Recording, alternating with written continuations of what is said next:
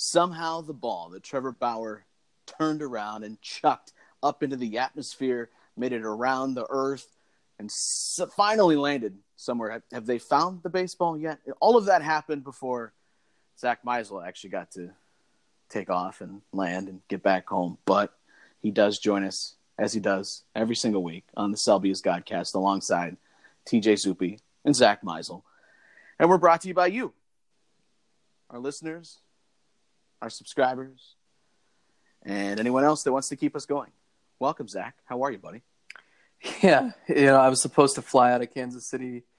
We're recording this on Sunday night, and the way the game was going, and like I, I wasn't sure if I was going to be able to make it down for post game, and I was I was pissed because I wanted to hear what Bauer had to say, and I wanted to to ask questions and, and gauge his teammates' reactions. And so I said, "Man, I'm so disappointed. I'm not going to be able to to make it down for post game." And then United said, "Hold my beer," and uh, had some flight issues leaving Kansas City Monday morning now. So, well, if, uh, were, if there was beer and they were asking you to hold it, probably a good idea you didn't fly today. I was going to say.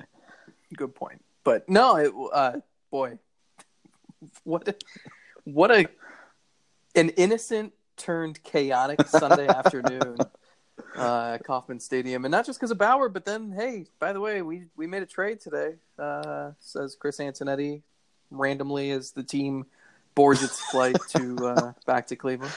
It is sort of reminiscent of, and I and I mentioned this because I think there are multiple connections here, and we'll get to this coming up.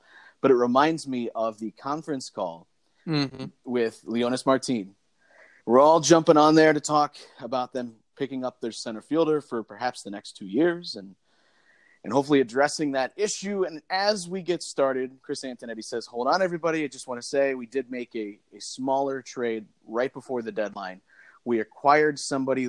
Let me see here. Let me check my notes. Uh, Oscar Mercado from the St. Louis Cardinals. All right. Any questions? it's the same same sort of thing though, where it's like eh, it's flying under the radar. There does seem to be some connections though, uh, at least in maybe the degree of intrigue surrounding the trades that were made. One last year for Mercado, and this year the one with the Tampa Bay Rays. But I said we'll get there. All right, so set me the scene following Trevor Bauer putting a ball in orbit that had so many people referencing their galaxy brains on Twitter later in the evening. Yeah, this is going to be different. Uh, I think part of it is it's so different and when a team wins a game versus when a team loses a game, the clubhouse atmosphere. I mean, when when a team wins a game, it's guys are maybe having a beer, they're eating food, music is blasting, and they're in good moods. They're more talkative. When a team loses a game, whether the team is you know, whether it's the Orioles or it's the 27 Yankees, like it, it's it's quiet. It's like a library or uh, almost like a funeral. Especially on getaway day, guys are packing up. They're looking to pay the clubbies. They're maybe getting a quick bite to eat, and no one really wants to to talk. Or at least, even if they do want to talk, they certainly don't want to give you personality. So, it, it's it kills me that I didn't get to see what that clubhouse would have been like had they won Trevor Bauer immediately, once his teammates got back to the clubhouse, he apologized to the team. Um, he told them that'll never happen again. He didn't mean to show anyone up. He's sorry that he brought the team negative attention and embarrassed himself and the team. So he said he wasn't sure exactly how the team gauged his apology right away, uh, especially in, you know, they lost and, and they had a an early lead and this was ripe for the taking. You could have swept a four game series in Kansas City, stayed one game back. Um, it was it was one that they really wanted. So he was disappointed, and, and he you know they were all had their emotions after losing the game. So they'll get over it. They'll move on. It's it's in the grand scheme, it's not that big of a deal. But I think I do wonder had the Indians won, maybe you get Clevinger and Bieber chirping Maybe you get Kipnis saying something funny. Maybe you get Lindor saying something funny. Maybe you get some teammates making fun of what he did. Um, you know, I would have loved to get Mike Freeman's reaction because it seemed like he was quite startled by it. Uh, Roberto Perez seemed pretty. He seemed pretty honestly blunt about like Trevor needs to be better. You can't do that kind of thing. Um, that was kind of his sen- sentiment. But I would have loved to ask, like, what are you thinking as you're walking to the mound? This dude chucks it over the center field fence, and then you have to turn around and ask the umpire for a new ball. Like, and and also like Terry Francona was didn't really want to get into what he and Trevor discussed, and I think that conversation was very one sided and had a loud decibel level. Um, so it's just you know it's it's disappointing that they lost because I think guys didn't want to open up about it. They couldn't have fun with it, and it is. I, I don't want to make it sound like it's nothing. I mean, my take is I think we all overreact about it a little bit because it is Bauer. Um, but you know, I guess the one thing if people say, well, it's it's it's dangerous. Like, what if he didn't throw it so accurately? Since he did walk four and four in the third innings today, um, and you know he hit someone, or maybe he didn't make it as far, and Mercado had his back turned. What if he like? I would have loved to ask Mercado, what are you thinking when your your back is turned to the plate and you're walking to deep center field, and all of a sudden you see this ball clink off the the batter's eye beyond the center field fence. Like, so there's just like it, it's a good thing nobody got hurt, but I do wonder, you know, they had a good week and maybe on that plane, plane ride on the way home, some guys were joking about it. That that's it's disappointing we missed out on that. Ultimately, it the the biggest opinion, and we all will have one about it. The, the only opinion that matters are the guys on that plane in the clubhouse the ones that he potentially could have hurt with by throwing that ball. Now we know in retrospect nobody did get hurt and it ends up landing in the middle of nowhere. And yes, it is something you absolutely should not do and you rarely if ever see something like that take place. It is on the other hand a little bit funny to watch and it's probably just because I'm immature I can't imagine. This is why I would. I'm not great in a management role, and why I would not be good as a manager because I might laugh my ass off upon seeing that, and that's that's not the reaction the manager is supposed to have. I'm sorry. I guess I'm just I'm not capable of taking things too too seriously. The other part of this is I know for me personally, and this is something I've tried to do in my in my more wise years Lord knows I need a little bit more wisdom on a day to day basis.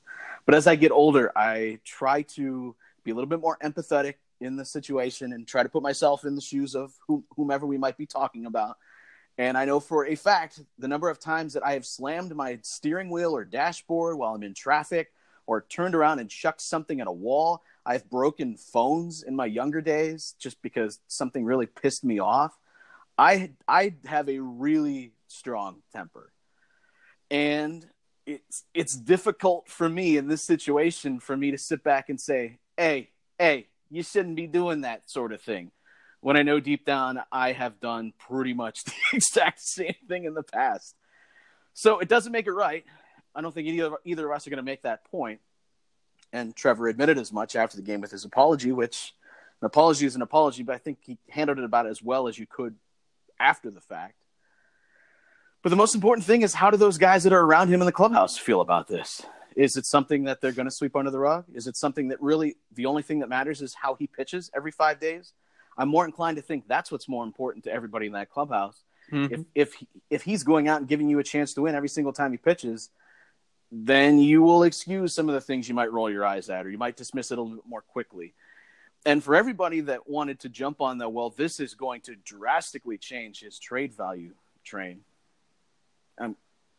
I'll I'll let you offer your side of it because I don't want to speak for you, but I don't think in any way, shape, or form today's antics will impact a trade happening or not happening.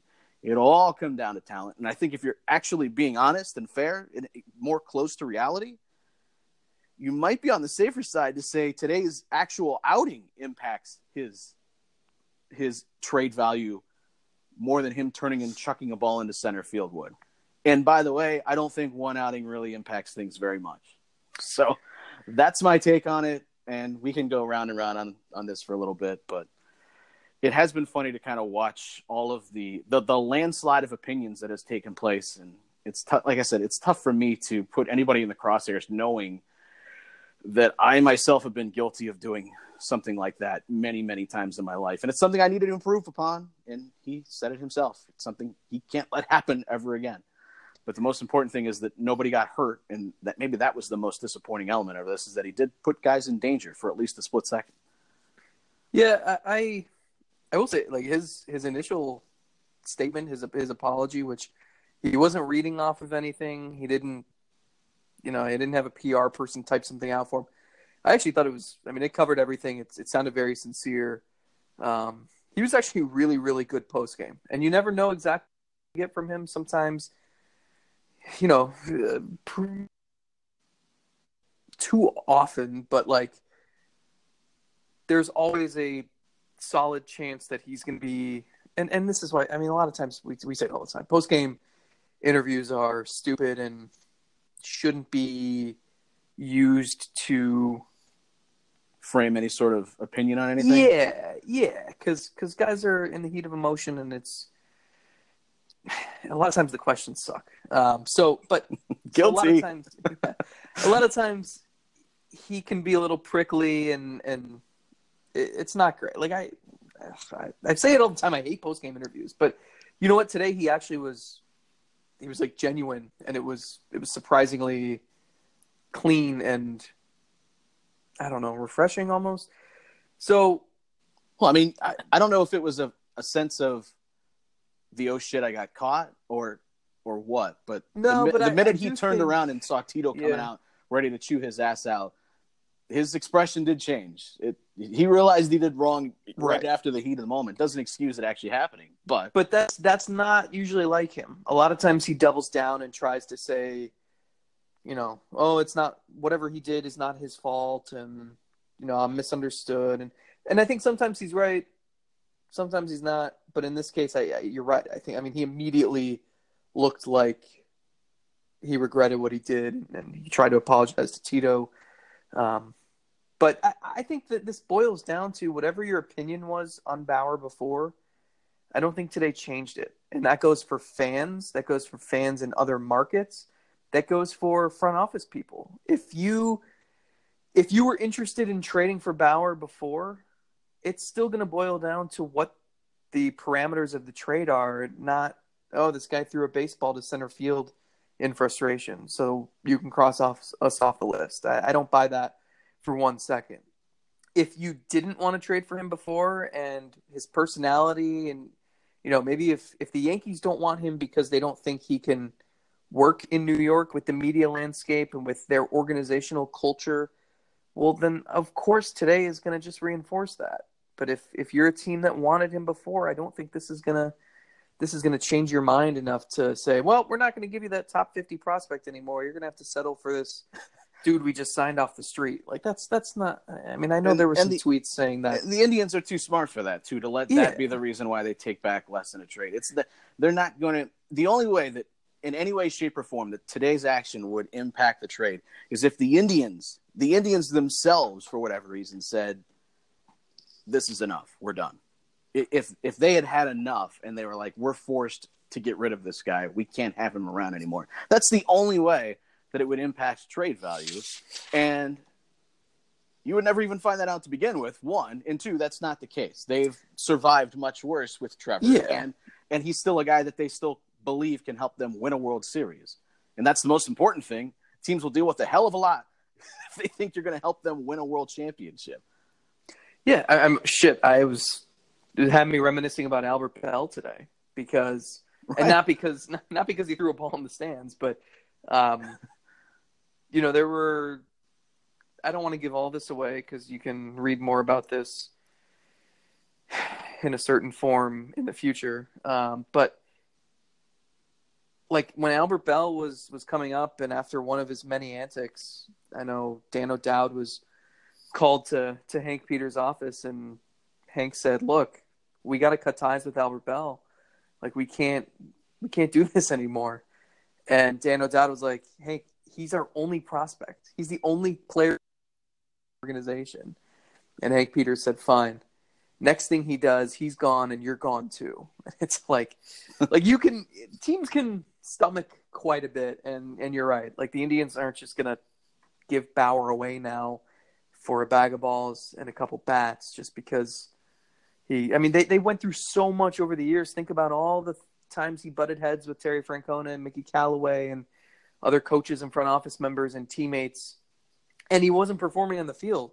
I mean, I know he hasn't been up to his 2018 form this year, but he's still a really damn good pitcher and you're not just going to give that away, especially when you're trying to fight for the division. So, yeah, I mean, I, I think you, you look at the responses in Twitter uh, on Twitter today, and it's boy, he's been like a trending topic all day. Um, and you can you can. It's great for his like, brand, man. Well, so that's the interesting thing. That's what I was getting to. Is like he's so hell bent on spreading the love of the game and bringing attention to what he's doing off the field.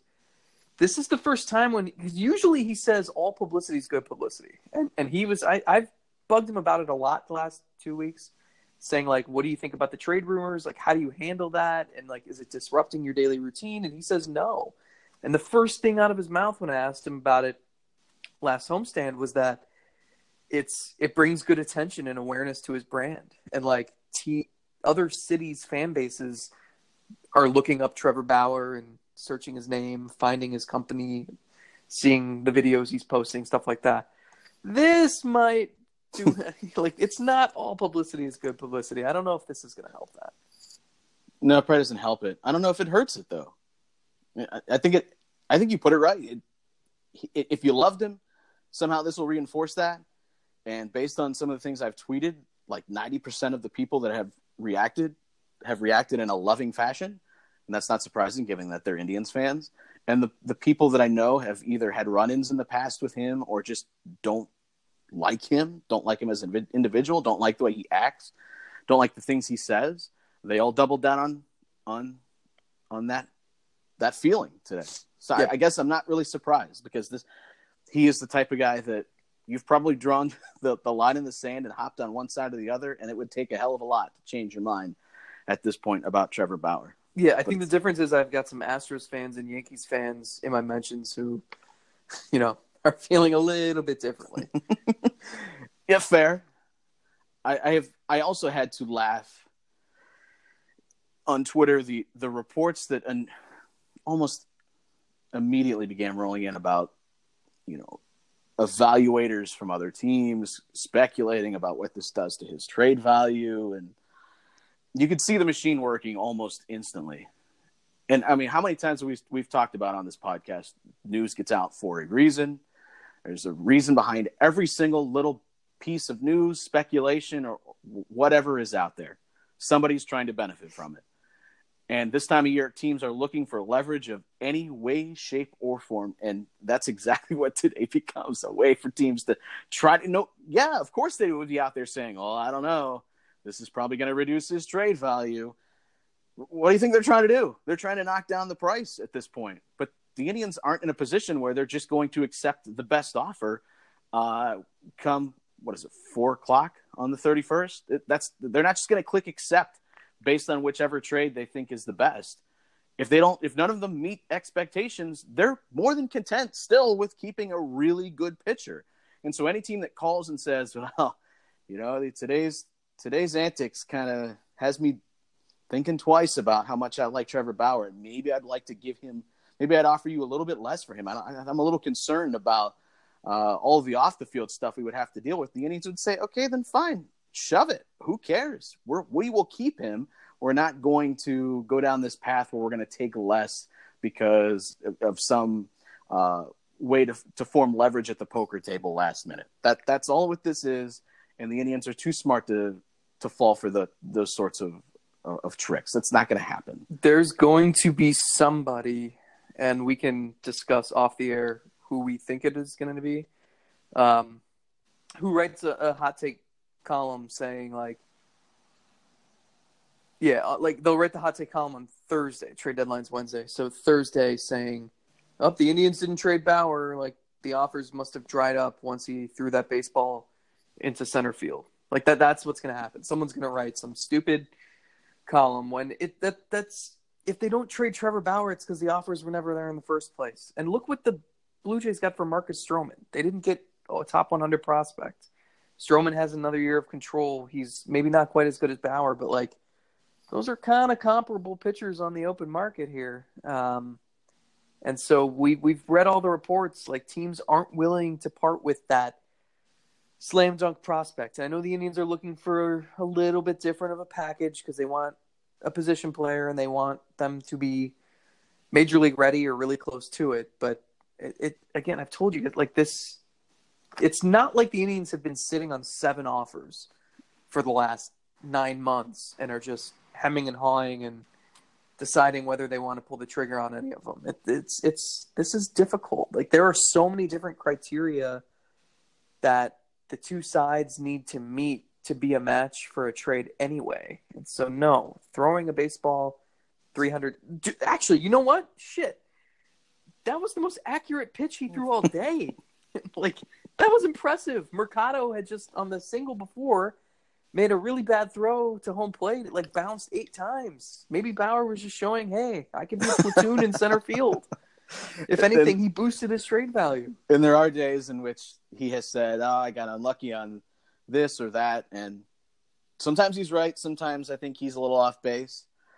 Uh, today, the the description of death by a thousand paper cuts was pretty much right because how many of those balls were actually crushed in that inning from hell? Oh my god! I mean, you had Mercado lose a ball in the sun. Bauer failed to flip the ball to home plate after it was tapped about 30 feet. You know, Jake Bauers made the error earlier in the game that cost him at least a run. Like, yeah, that's why I think I said it was death by a thousand paper cuts, but then Bauer crumpled up the, fired it into the trash can, oh. launched it into the sun. All right, well, we'll see what happens. The next few days should be interesting on that front. Uh, but the Indians did make a trade today with the Tampa Bay Rays. And I said it kind of reminded me of the Oscar Mercado trade from last year. One because it was under the radar, but two because of the talent that they got back. But before I jump in, and what initially kind of what stood out to you? The Indians picking up Hunter Wood, Christian Arroyo from the the Rays, reliever and a infielder, and sending away uh, a guy that was uh, in the very low minors, outfielder Ruben Cardenas.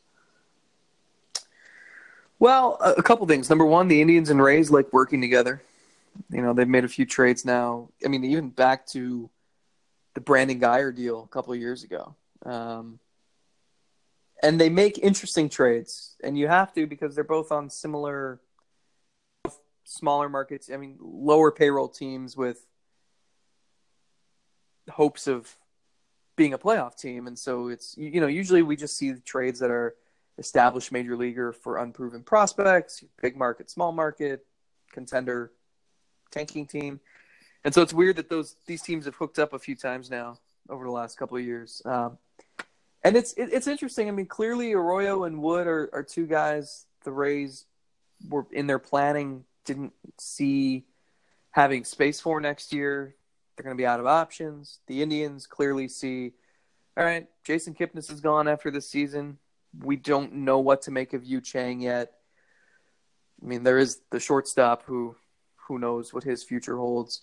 So Arroyo gives them. He's probably not going to play this year. He's on the 60 day DL or injured list, um, and they're skeptical on whether he'll be able to to make it back. I think, uh, but he'll be firmly in the plans for next year. Probably go to spring training, fighting for an opening day roster spot, and he's depth. He's another option. He was. I mean, it's it's these are the sorts of trades the Indians have mastered over the last, I don't know, five, ten years, where, eh, like the Mercado trade, that's probably the most shining example of it, but just find I don't know, extraneous pieces and making sure they can use like at, at, least testing them out. Like there's there's nothing to lose here, and the reliever that they got or the, the pitcher they got you know, it makes sense. Their bullpen is is pretty old. Oliver Perez is like 55. Uh, Tyler Clippard is really old. Um, so yeah, I, I, it makes sense. You get another arm guy who can throw decently hard and, and be an option for you, and you can test him out in September and then let him for a shot next year. I mean, it, it makes sense. Cardenas is the kid they gave up is having a nice season. He's at best like three years away probably, and I think you hope you have Mercado, Daniel Johnson, maybe Jake Bauers, and and that's also probably your prime trade target position. So you can afford to give up a guy who may or may not impact you in starting in or 2023 and you get guys who can help immediately. It's it's you know they've tried to strike a balance between present and future and this is we've said they're lacking in, in decent prospects in the upper levels. They've got plenty in the minor levels. Well, here you go. It's a way to balance it out. Yeah, I mean, well, who knows if this trade's going to be any good, too? I mean, instantly you, you have to form some sort of opinion about every trade. Oh, this team won, this team lost. We lay great. We, I mean, we lay this out every, all these all the freaking time. It, it takes time to evaluate these things, especially with young players. So all that's true. The thing that would that would make me maybe not most excited, but would make me excited as a member in the front office is when I see another team that is in some sort of turmoil, roster wise, or looking ahead to Rule 5, something where they have a, a part of their roster that needs addressed, that needs fixing, and you are able to offer them what they might be seeking at that very moment, and you take advantage of a situation. The Indians have to do that. They have to take advantage of of any sort of it's not a loophole, but any, any sort of situation where a team might be in trouble and you can provide the help, but you're getting something out of it. And for the the Rays, you know, they're looking at. I mean, they, they might have had to have DFA a couple of these guys. Um, next year, they, they're probably not factoring into the plans. They got guys coming back off the 60 soon. They just didn't have space, and so yeah, you've got the roster spot, and you say, okay, well, we, can ship you some international signing money. We can send you this outfielder that's a few years away. But let's take back some guys that are young. And Arroyo, in particular, again, I'm not saying just because they got Arroyo, this is somehow it's a great deal because we have no idea what Christian Arroyo is going to become. But you're telling me there's a guy with a prospect pedigree that recently was a hanging around top 100 prospect was part of, uh, I guess you could call him a centerpiece for the in the Evan Longoria trade. And he's 24, seems to have, I mean, just looking at his minor league numbers, doesn't strike out a ton. Walks aren't that great, but finds a way to put the ball in play. With the pedigree, the age, the bat to ball skills, it's something we know that they're really valuing in the organization now. Um, and, and, it's something I think, and I and I've asked guys uh, all throughout just uh, their player development staff about this in the past. Just finding ways that you're you're looking for the the next wave in the game, right? The what what's going to be the next big thing, and I I, I think that we are going to see this transition because the ball being whatever it is, and maybe you don't have to wind up as much to crush the ball over the fence. Guys that just put the ball in play might be a little bit more valuable because just with one little tweak mm-hmm. to their profiles, we're seeing with Oscar Mercado a little bit. With the ball jumping out of ballparks and tweaking guys that make a lot of contact. I don't have to seek Russell Brandon and, and Joey Gallo to get 40 home run power now. And now I can create offense in other ways, knowing that I don't have to have these big, strong muscle guys to hit the ball over the fence anymore. Not saying that Arroyo is a big power guy, yeah. but you, you, get what I'm saying. When you find a different sort of profile that maybe is undervalued, I, I think this is we're spending a lot of time on a trade with guys that who knows maybe all of them never make the major or never have any impact with the Indians in, in 2019. But man, going back, it's the same way I felt after the, that Mercado deal, and I think we talked about it a little bit on the podcast after that Mercado deal. It's a little intriguing. I'm a little in- interested to to get a guy like Arroyo that, as you said, provides some competition for Yu Chang. Maybe that makes Yu Chang expendable. I don't know, uh, but gives you a little a few more options. It'd be 20 five going into next year. You're gonna have an opening at second base. Maybe you have an opening at third base because you're shifting Jose Ramirez around. I don't know. I like the pedigree. I like the the age, and I, and I like the the skill set. That's a guy I would absolutely want to take a, a chance on. Yeah, to your point about the the hitting profiles, you know, two guys that are excited about are one Tyler Freeman, who mm-hmm. just turned at Lynch, and he's he's hit like 350 at every level, and he just you can't strike him out, steals bases, and just makes so much contact and and draws some walks. Like that that's the sort of guy who could make a, a pretty quick rise through the minor league system. Um, and then another one, I mean, Nolan Jones is their probably their top prospect now.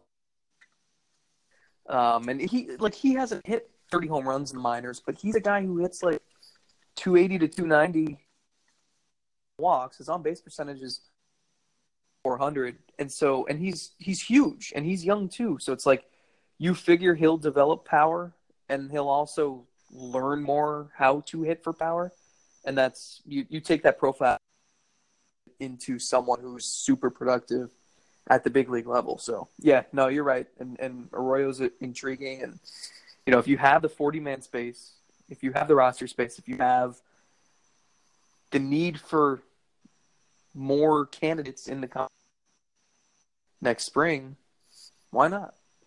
You know, so it's not like like Cardenas wasn't in their top 30 prospects, so it's it's a no brainer. And we moved international slot money several times now, um, year or two, and they've done such a good job on the international market. It's it's why this farm system is on the rise. Um, they've got a lot of really intriguing position players from the international market who they've signed over the last few years, and you know before this run on international success started, they changed their whole development process. They redid their uh, academy, hired a new uh, director of international scouting. So it's it's interesting. They feel like they've figured some things out and, and found some inefficiencies, and they're trying to capitalize on them. So yeah, an interesting day for the Indians. You know, it's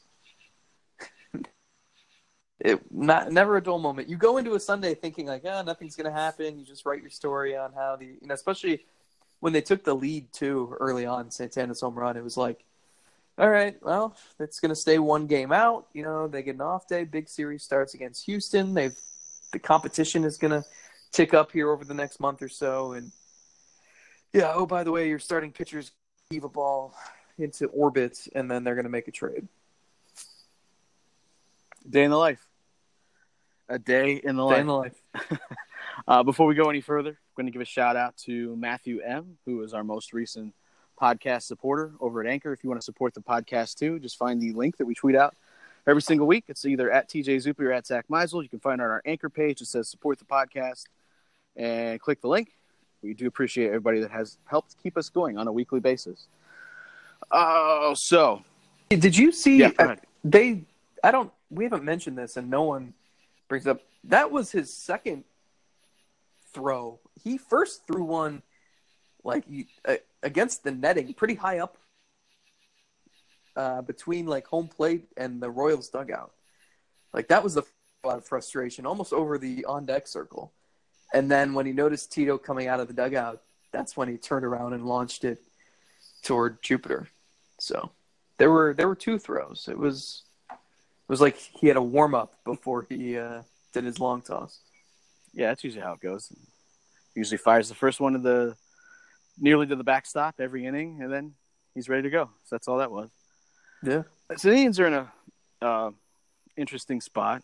I mean, that's pretty much the word of the week right now. Interesting, leading up to the trade deadline. Not just because of you know, what they're doing with Trevor Bauer. And you notice we haven't brought up any Brad Hand trades anytime soon. Doesn't appear that that's going to happen. I really have no prediction on Bauer. A few weeks ago, I thought for sure they were going to deal him. Now I'm not so sure. I think it's probably even 60 40, 70 30 that they don't.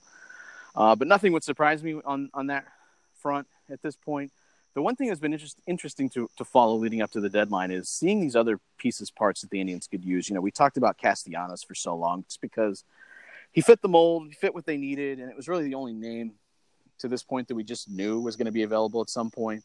But as this continues to progress and we're seeing what teams are valuing and what teams are selling, it does seem clear that that first base slash DH slash corner outfield profile is going to be we're talking about rental pieces is probably going to be extremely affordable because it's not really in high demand. A lot of the the competing teams right now, that's not what they need.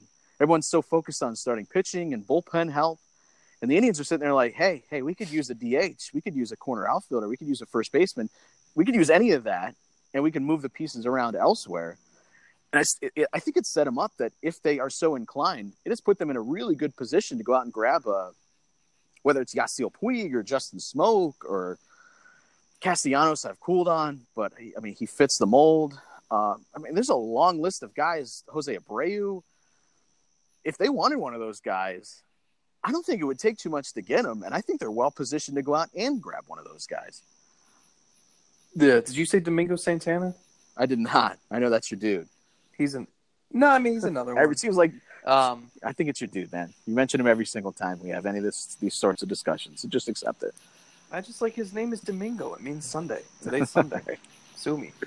No, I, I, you know, by optioning Brad, Bobby Bradley to AAA, they've created the flexibility where they can literally add anyone at any position because you essentially have your DH spot open. I mean, they've they've used this flexibility to give Lindor a couple days at DH, to give Santana some days at DH. Ramirez got one, and Mike Freeman, who I've done nothing but doubt his ability all season, continues to fill in for whoever gets the day off, and has he's been fantastic. It's kind of bizarre. They're undefeated when Freeman bats third, which is all you need to know. But it's yeah, I mean they could add Castellanos and not worry about his defense. He could DH. They could add Yasiel Puig and not feel the need to play Jake Bauers in left field every day. They could add really whatever they want. Um, and you're right, that gives them some leverage. I don't think there's some there's a crazy. I, I think teams are so much more inclined to hold on to their prospects now than they were 10, 15, 20 years ago. Um, and I just think there's teams are better at developing talent. Teams are better at scouting talent. Teams are smarter, and front offices are here and, and play more difficult. Um, so it's it's going to be interesting. I think we, we talked about that. I, think all this activity is going to happen like in the last eight hours, and you're just going to get trade after trade and it, it seems like there are going to be trades of rental pieces that go for like next to nothing just because there's there's no reason for the Tigers to hang on to Castellanos. Um, and so they might as well trade him. And is going to swoop in at just the right time and, and get him for next to nothing, I think. I think there are a bunch of guys you can say that with. So yeah, it, it'll be it'll be interesting interesting to see what the Indians do. There's no reason for them not to add a bat here, um, and I think it's a matter of the best and who, you know, which team. Like it's weird. So I hate comparing everything to HBD. God, but when we're bidding, know who we're bidding against necessarily. Don't know. In the real world in free agency, you know what teams are in on which players of agents and reporters and stuff. But like with this, and especially given that this is all going to happen in a short period of time, like teams probably don't know exactly what other teams are offering and at what time and which teams. The lack of the August trade period is going to make things. Teams are going to have to take bigger risks or just get lucky with their timing. I, I, I don't know. I'm so fascinated to see how this plays out. So I'm going to put you on the spot. I'm going to make you pick of all the names that have been out there. There are a ton. Kind of fall in the same vein. I'm going to make you pick one that you think fits the best. But we're going to do that after this quick word from our sponsors. All right, Zack, I hope you have as much to say as these crickets in my backyard. Holy shit. They are going nuts.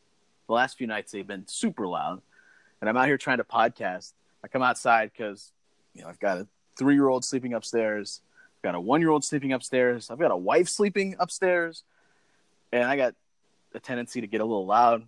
So I got to come outside. And I, where where am I supposed to go for peace and quiet? Even the crickets are trying to drown me out. I thought you were just testing out some new sound effects for when I give a really shitty joke. It works.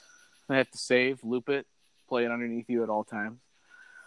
Uh, I mean, hopefully you have a some sort of response that doesn't warrant crickets to my big question leading up to the trade deadline, as it is quick quickly approaching. In fact, people listening to this might it might be deadline day. It might have passed already. So this is your chance to make you sound smart. Like you just peered into your crystal ball and you figured out what was going to happen. Well, like we did last year when we nailed Mejia for hand. Don't let people forget. Oh, we haven't let them forget because we've talked about it every single week leading up to this deadline.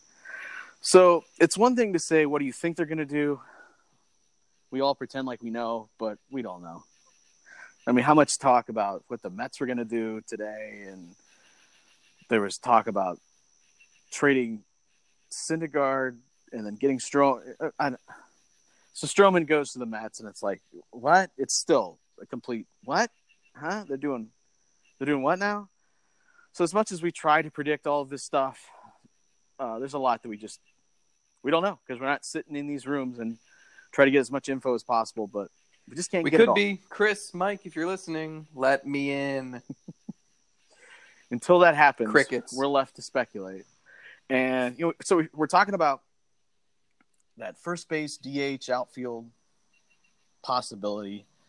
I think the Indians are in a good position if they want to add one, maybe two of those guys. I mean, if they just want to get completely crazy, uh, they could do that.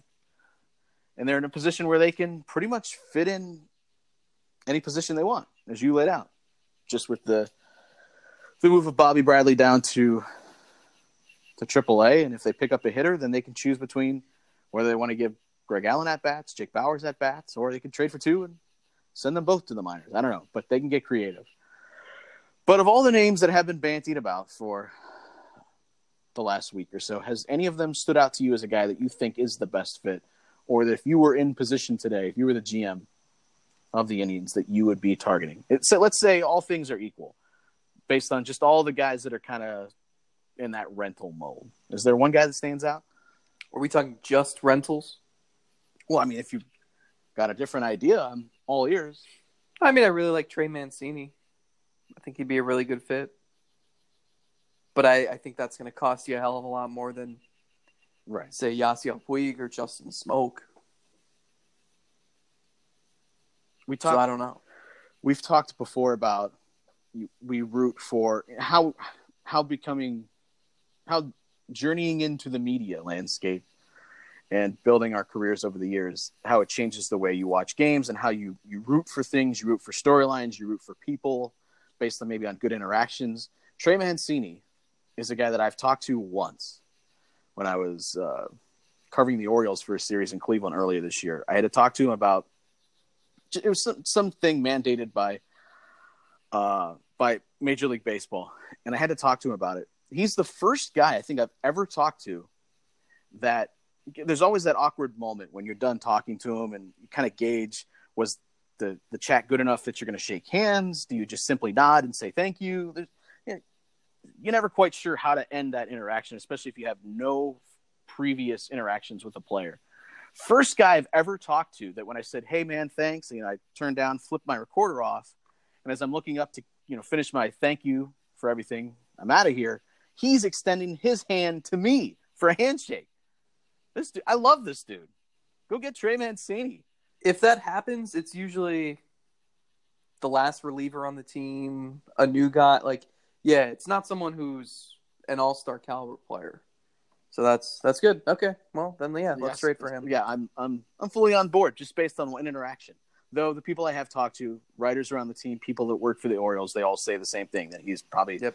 one of the nicest guys on the planet. So would be no issue fit, fitting him into that clubhouse for sure. But you're right; it would take probably a hell of a lot because he's he's not a face of the franchise, and I don't think the Orioles are going to build around him. But when you're in one of these shit sandwich type stretches like the Orioles are, you need one of those transitional players that's just kind of good enough to get you by until you're ready to actually compete. And I think, unfortunately for Trey, I, I think he's going to be that guy. Would you? Can I throw a hypothetical trade scenario at you? Absolutely. And the thing that makes it so difficult is we don't know. Like I don't know how opposing front offices feel about certain prospects with the Indians. Like I, I don't know. I'm just trying to think of what would be fair in my mind. So if this is a ridiculous trade offer and it's stupid, just tell me. I'll just play the crickets. Um, play the crickets. So let's say like Yasiel Puig makes sense, right? He's a rental. He's crushing the ball right now. You put him in left field slide Bauers to first or DH. Do we agree Puig would fit with the Indians? You didn't ask me, but I was going to say of all the guys that have been talked about so far, I think he's the best fit. Okay. He's the guy that I would probably target the most heavily if I'm putting together a list. But if we're the Indians front office and we're we're talking to the Reds and we, we want Puig and we can probably get him for something that won't hurt too much. Uh, I'm sure the Reds will ask for someone impactful. They they want major league close to major league ready guys. But they it, think they're going to contend in 2020. It it has to be better than what they're going to get from the qualifying offer. The, Agreed. And who knows if you know they they might not even want Puig for another year. Who who knows? But um, and they, they probably will. But I'm just saying, like, sometimes you have to just take what you can get because you don't have any way of knowing mm-hmm what Puig is going to want or what his value is going to be. And I also don't buy this months. narrative about him smashing up the clubhouse chemistry and him being a wrecking ball. I, um, no, I don't. First of all, if a two, if a guy can come in in two months and do that, then your team wasn't that strong to begin with. And second of all, I, I'm sure that there are a bunch of narratives that probably aren't quite on the mark, or maybe even Puig has grown from. I don't think he's gonna. I Couldn't you see? I don't think could, he's like an issue. If Puig was on the Indians today, don't you think he would have. I feel like he would have climbed the fence and retrieved the ball that Bauer launched to center field. Like, yeah. Anyway, so the only thing okay. missing would be Manny Ramirez cutting off the throw. But yeah, yeah. So let's say you know you, the Reds are maybe dangling some people, and you know there's there's Raisel Iglesias who's got a couple years left, and and he's had. Uh, yeah, not a not a great year, but he's he's a guy with a ton of potential. He's a guy who could ease the burden on Brad Hand. He's a guy who throws pretty hard. He's got good stuff. He just hasn't had the greatest year. And so maybe if you're the Indians, you see if you can buy low on him. And if you're the Reds, you're like, okay, well, I see one guy at AAA who could help us late this year and then replace Puig right now and then maybe even next year be a starter for us, and that's Daniel Johnson. And we're going to start there. Well, we also need some pitching. Um, I think Tanner Roark is a free agent. Alex Wood, who I don't even think he's pitched for them yet. He just did today, first outing. Did he? Okay, but he's he's going to be a free agent. Um, you know, they've got Castillo and then some question marks. So, you know, maybe we want someone like Plesac. Uh, would you do Plesac and Daniel Johnson for Iglesias and Puig? Right, yes so, or no? So hold on, hold on. Let, let, let's see. That's the door slamming as I'm on the way out. Okay, so you say no. Well, then the Reds say, all right, fine. Plesac's been good. We understand, and and you've got decisions to make with with Bauer and Kluber, so we get it. So what if we go a little bit down the totem pole? What if we say, all right, instead of Plesac, give us Daniel Johnson, give us Aaron Civale, and then throw in like Nick Sandlin. Is that okay? Is it weird that the the piece in this that I really don't want to move it's Daniel Johnson? No, that I'm almost more inclined to want to try. Plesac is, and we need a lot more time than we have left in this podcast. Plesac has struck me his profile as being so odd, where he's gotten results. I'm not sure if they can continue. I mean, based on if you look under under the hood, under the ERA looks great, but then you're like the FIP doesn't look all that great doesn't strike out a ton of guys. And some of the, I mean, you're looking at some of the expected numbers and it just doesn't line up. You're like, wow, is the other shoe going to drop on this guy? But then he does things like diving into the dugout. I'm like, I'm like, I'm not underestimating this guy whatsoever. Maybe there's just something intangible here that he's capable of pitching beyond. I mean, and we're talking about such a small sample too. Uh, but all that said, I would, I actually, for the right deal, I would feel comfortable moving Plesac. But Daniel Johnson, something about his profile, and we, we've seen the tools kind of jump off the charts, especially since arriving with the Indians. Even uh, last year, the was it the Arizona Fall League? I think he led the. I mean, he was his exit velocity was was crazy. His throws from the outfield were nuts. The, the biceps on that dude. I mean, he just he looks like a guy who's destined to just mash for somebody. I'm not that anxious to to part with him, even for a, a nice long term bullpen piece. trading for bullpen guys, Brad Hand aside, does make me a little bit nervous. Um, unless I just know that they are lights out Andrew Miller, and that's the missing piece that gets me to the World Series. So I, I think I think I'm gonna walk away. All right. Well, enjoy your uh, second half collapse, and we'll talk to you next year. Sounds good. at least at that point, I just call up Daniel Johnson, and he looks uh, what I think might be actually pretty good. I mean, it's an inter- interesting idea. I just, I don't know. God, this is this is such a poor way to frame it because who knows what the hell is going to happen in the postseason. But I don't know that that adding those two pieces and losing what you would give up does that make the the Indians a a true World Series contender? I, I don't know. Any, I, I, don't either. Any, what, does that even mean? Anything could happen. I don't know. I just. I mean, also, do you think like where does Daniel Johnson fit next year? Uh, Are you keeping Naquin around? Is Johnson your everyday left know. fielder? I'll cross that bridge when I get Bauers there. to DH. Like I, it's, I don't know. I'll cross that bridge when I get there, but, but no, I'm, I'm not, I'm not all in- interested in moving Daniel Johnson, at least in that, in that trade. I'm sorry. You don't have to apologize to me. Apologize to the Reds. See, that's how that works too. You just don't align, and both parties walk away, and they just don't get the piece that they wanted. That's how that works. But you didn't answer my question. I mean, was Puig your answer? I think so. Um, I like you know I, the Indians like those guys who are signed for multiple years, though. You know, no doubt. Is David Peralta going to be on the market? Can you get him for people that no one's ever heard of? Can you get Domingo Santana for nothing? Can you get multiple guys? I mean, I, I don't I don't know. I, I have no idea what this how this market is going to unfold. It, it's like in years past, it's pretty formulaic. Like you get the big the big deals have to be talked about for a while, mm-hmm. so the rumors leak out, and you feel like you have a good grasp on things, and then the residue or like the ripple effect takes place in August. Like the Indians got Jay Bruce. Jay Bruce was a really good player for the Indians, not even, two years ago, and they got him in August. Like Justin Verlander went to the Astros in August. Like it's just so so different. So I, I don't know how like do you have to get the difficult trades out of the way and then maybe there's going to be a mad rush on rentals? I don't know. Yeah, so I mean, so, even today's the yeah. the red or the Rays any trade today is it kind of strikes as one that teams would probably make in late August as they're looking well, ahead. It's it's, it's the sort of deal where the teams would say, "Yeah, we're working on bigger things right now. Let's revisit this once we have those sure. things solved." Yeah.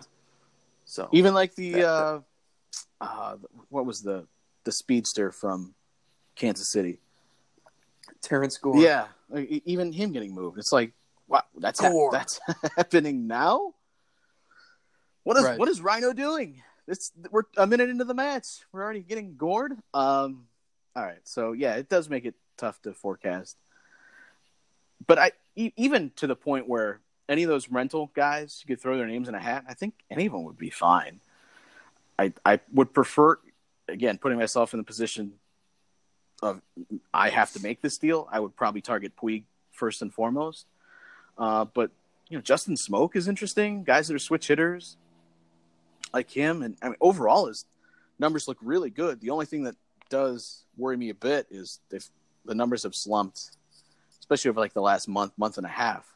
But like even the expected numbers, um, they haven't been that great the last month or so. But overall this season, he's in the like 97th percentile in expected WOBA this year. It's, it's like okay, this guy is probably not getting rewarded the way that he should, and so you might look at the 217 batting average or whatever and go, oh, this and say, whoa, but uh, it's a pretty good, pretty good hitter, pretty good player that if I could have for next to nothing, I would absolutely be interested. The one that I think is would be a great fit, would just never happen. You know who I'm going to say, right? Whit Merrifield. Uh, well, that works too. We talked about him last week. Shin-Soo Bless you is like exactly what they could use.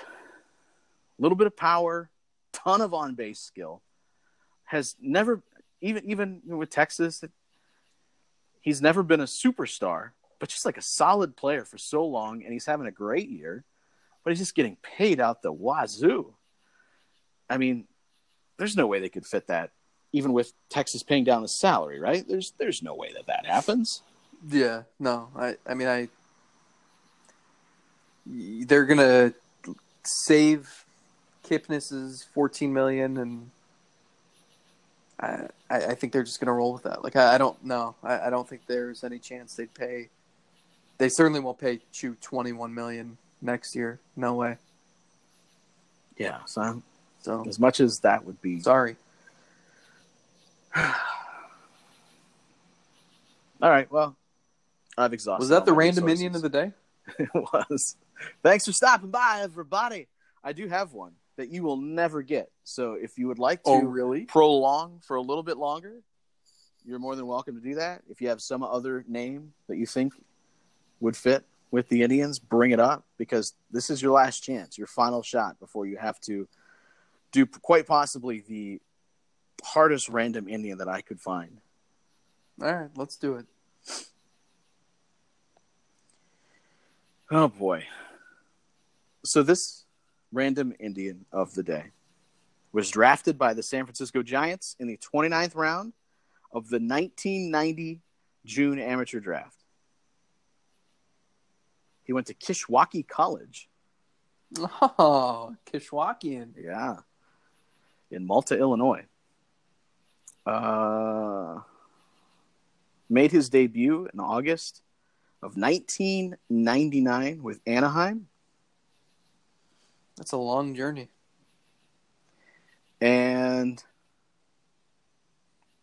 his only season, and I'm putting that in air quotes, with the Indians was 2004. He didn't actually Oh, play in 2003 in any part of the majors or minors because he went to, I believe it was Japan. Uh, but he was, was but he, he was back. 2004? But he was back in the major leagues in 2004, and the Indians were the last team that he played for in the majors. Jeez. Uh, he was 32 at the time with the Indians. So he made his debut at the age of 27 with Anaheim. With uh, with Anaheim, actually, in 127 appearances, he had a 3.49 ERA. So he wasn't all bad. And he was he, he wasn't part of the roster, but he did win a World Series with Anaheim in 2002. It was his best year in the majors. Can you tell me what other teams he played for in the majors? That's it. Anaheim and Cleveland. okay, so it's not Chad Paronto. It is not. It's not Jerrod Riggan. It is. It is not. 2004 was such a weird year. it was. Ah. and relievers, I mean, they had like millions. And, and this guy did finish one game. He has one game finished on his credit in 2004. I don't even know what else to ask you. There, there's nothing else you could He tell me. nine- How did they acquire He had a nine ERA with the Indians, and uh, that sounds crazy because it happened over three innings.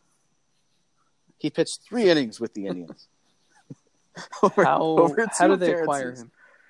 Uh, let me scroll down here to transactions. He was signed as a free agent with the St. Louis Cardinals in January of 04 and in May on May 26th he was purchased from the Cardinals.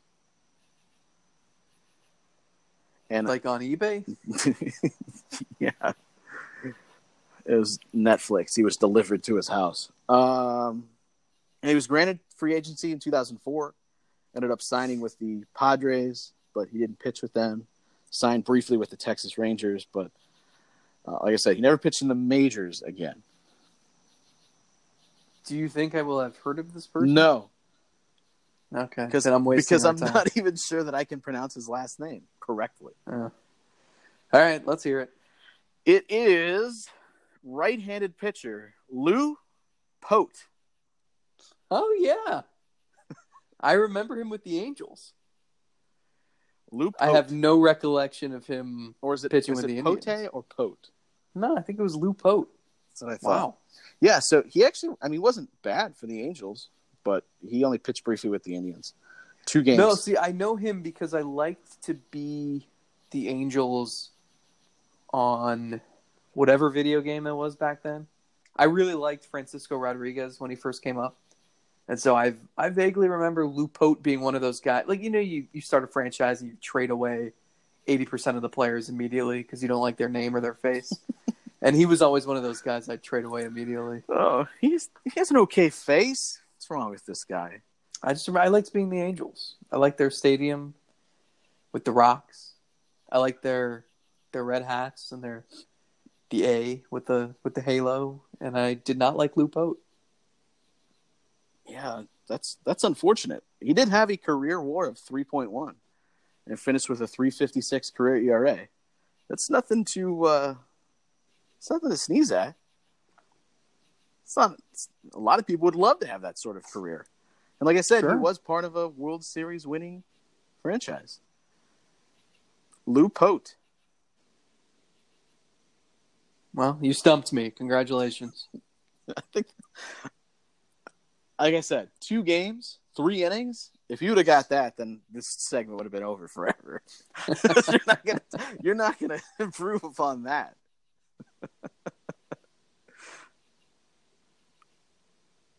I was just qu- quickly trying to search if there was any other cool things about his career.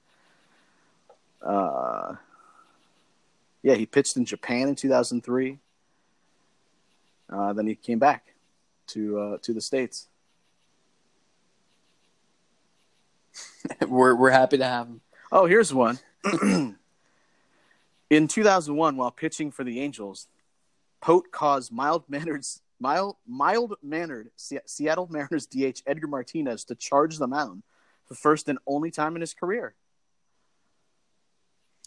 Well, we should have gotten Lou Pote should have gotten a shout out during Edgar's Hall of Fame speech.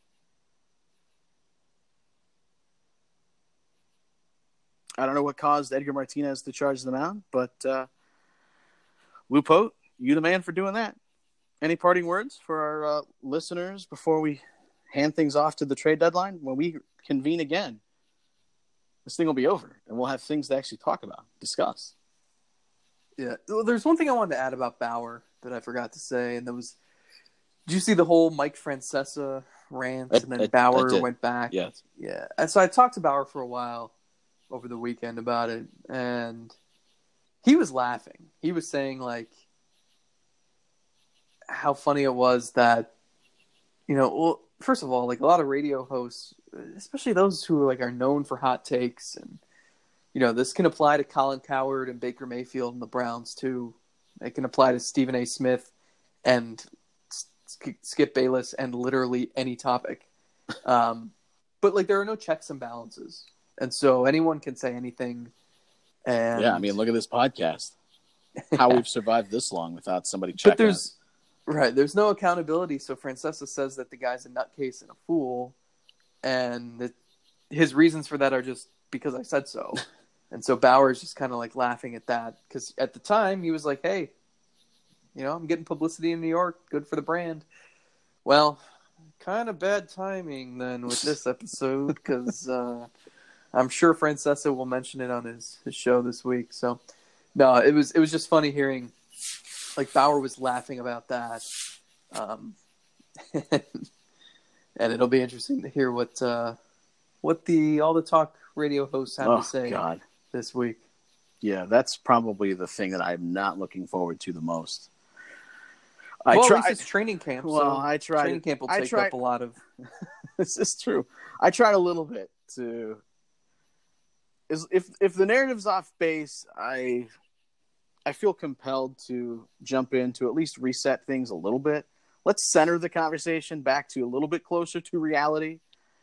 And I feel like we have to do that a lot, um, especially even in these sorts of situations where it's like you have to at least walk it back to the bubble that this is actually living within before you actually right. address the issue.